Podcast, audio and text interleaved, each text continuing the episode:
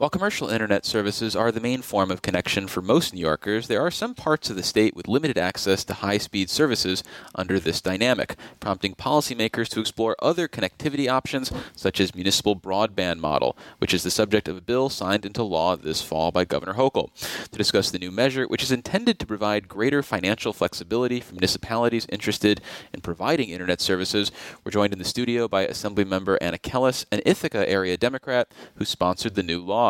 Welcome back to the show, Assembly Member. Ah, thank you. It's good to be here. So, for starters, what exactly is municipal broadband? Should we think of it as a local government providing, I guess, the same sort of infrastructure as a commercial provider, or is it something else? No, that's literally exactly what it is. Straightforward. They lay their own fiber, optic fiber, and provide their own broadband service.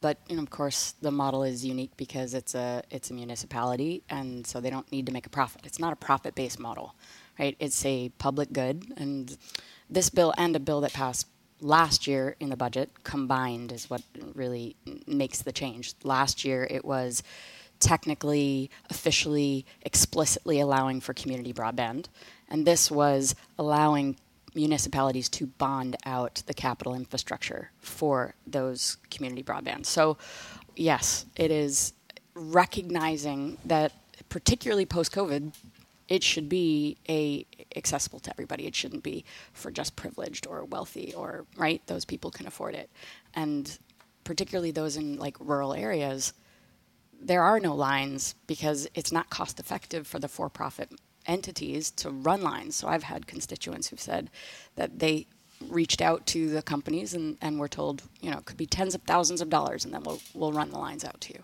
So, what is the bonding authority that's authorized to municipalities as part of this new law? Uh, it's the state um, bonding authority that we have that uh, municipalities use for, for all other bonding items, infrastructure uh, in the municipalities. And what they were told, particularly, I have a municipal broadband called Dryden Fiber mm-hmm. in my in my district, and um, they were told this is not officially uh, the laying of fiber, the capital investments in community broadband is not officially on the list. It's a it's rather conservative entity, and uh, so adding it to the list officially makes it a state law that uh, it, it has to be eligible for municipal bonding.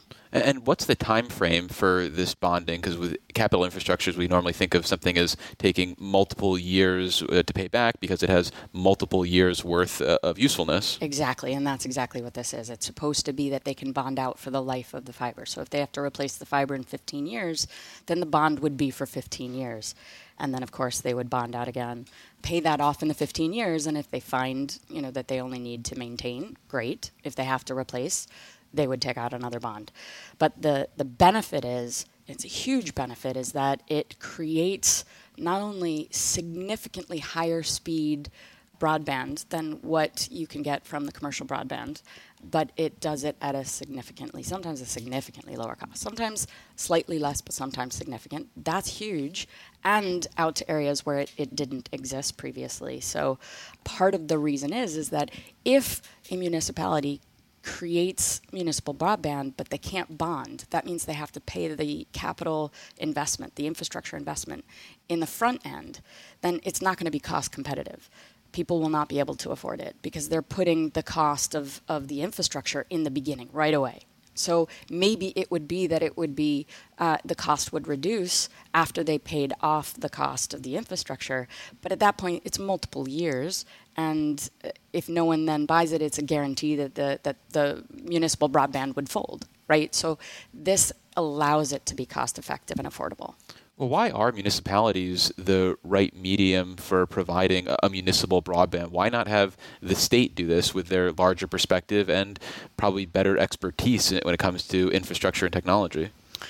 I mean, that would be another option if, like, we continued to see this expanding across the state, and the state wanted to take over. There's advantages and disadvantages. Um, that you know, the advantages of having it be municipal is that municipalities can do it right now. Um, uh, Can they though? Bonded. Do they have the expertise Absolutely. and capacity to embark on something this massive? Sure, sure. So Dryden Fiber, as I said, that exists. It is a town of a, a few thousand people. Mm-hmm.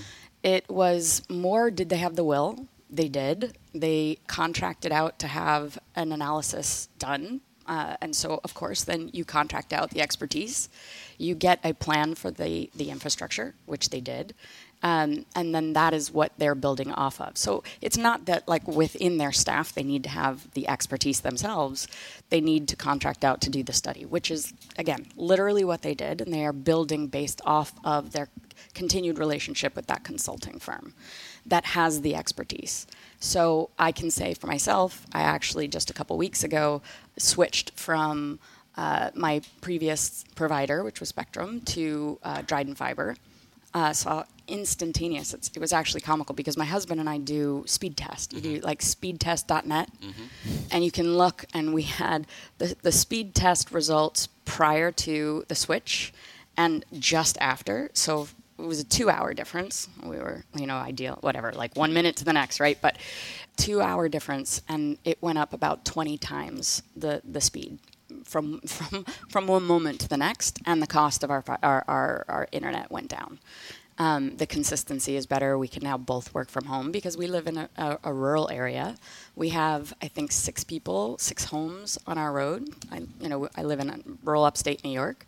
We didn't have the ability to have the speeds that we have, the consistency, consistency that we had. And during COVID, when both of us were trying to work from home, and his daughter was also trying to do school from home, we had Zoom meetings going at the same time. Mine would cut out constantly. Here I am, an assembly member, trying to do my job for the citizens of my community, and residents of my community, and I, I, I wasn't able to, to, you know, fully effectively do my job.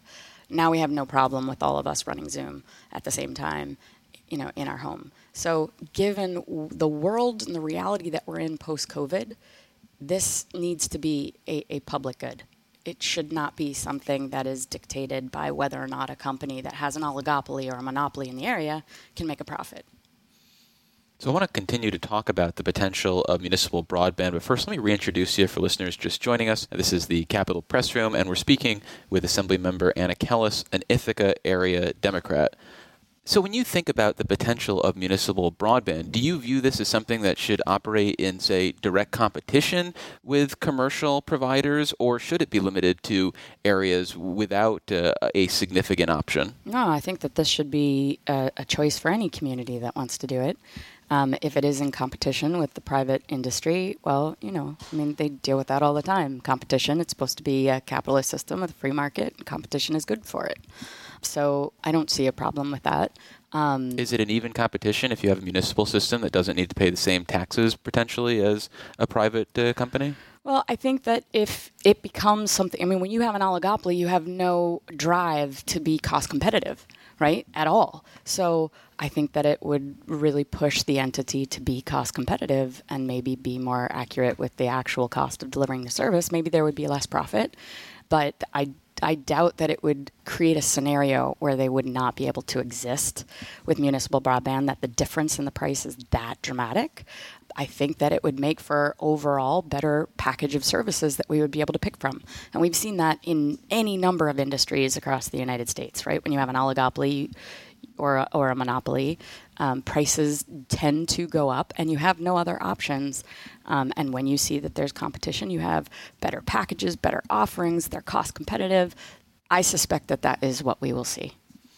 So, with this new law, as well as the language in the recent budget, does that represent all of the authorization that municipalities will need to embark on this journey if they're so interested, or do you think there will need to be other prodding or incentives to get people to head down this road?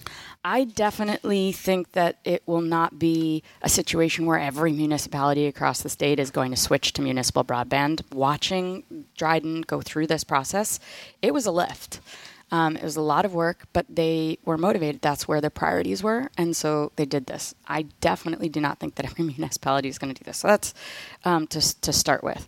I also think that it could create issues if you have patchwork where every single municipality is creating their own small broadband, it doesn't create efficiencies. So there is actually another bill that I'm working on with the person, the, the senator who carried these with me, Senator Rachel May, to create communication union districts. It's, uh, it's modeled after a bill from Vermont that would allow for municipalities to join together to create, like, if you if you will, like a, a memorandum of understanding between them, and then they create a collective market that they all govern collectively. Um, and I think that that would also create efficiencies in the infrastructure.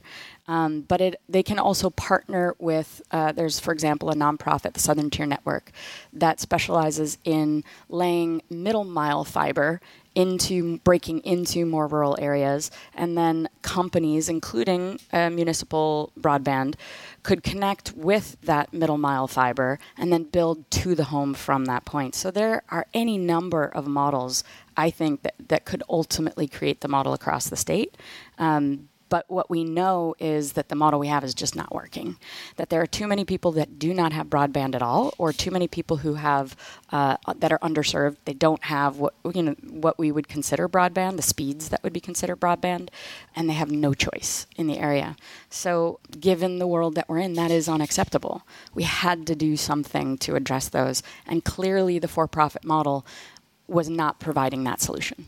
Well, finally, sticking with the current landscape, New York's approach to expanding access has primarily been about providing financial incentives to commercial internet providers to build out that last mile to reach the people that they say aren't profitable. Should municipal broadband providers uh, have access to that same sort of incentive dollars in the future? Is the state better off incentivizing municipalities to pursue this than commercial companies? I think this should be a public good. I think it always should have been. I think just like electricity, eh, you know, originally in those conversations, deregulation, that's a whole other conversation, right? But there are, um, there are a lot of things that should be a public good. I think this is one of them because we are at an age, we are at a digital age that it makes or break whether you are educated, like fully have access to education, I mean, whether you fully have access to the breadth of jobs, whether you can participate in civic engagement, um, is determined to some extent by whether or not you have access to the internet.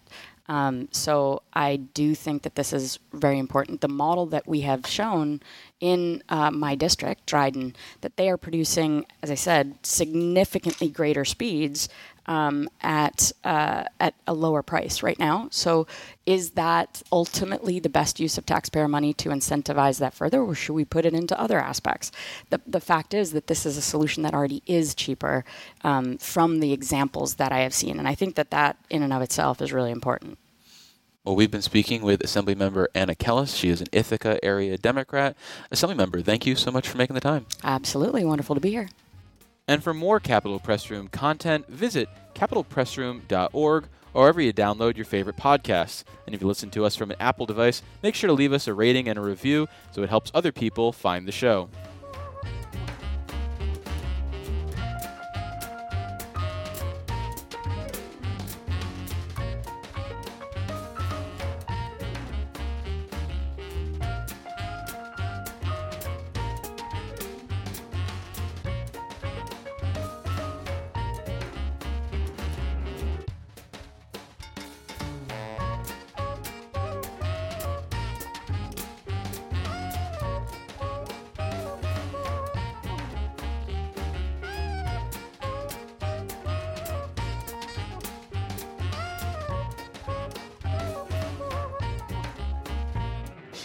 Support for the Capitol Press Room provided by the New York State AFL CIO, a federation of 3,000 unions fighting for working people by keeping New York State union strong. Visit unionstrongny.org for more information.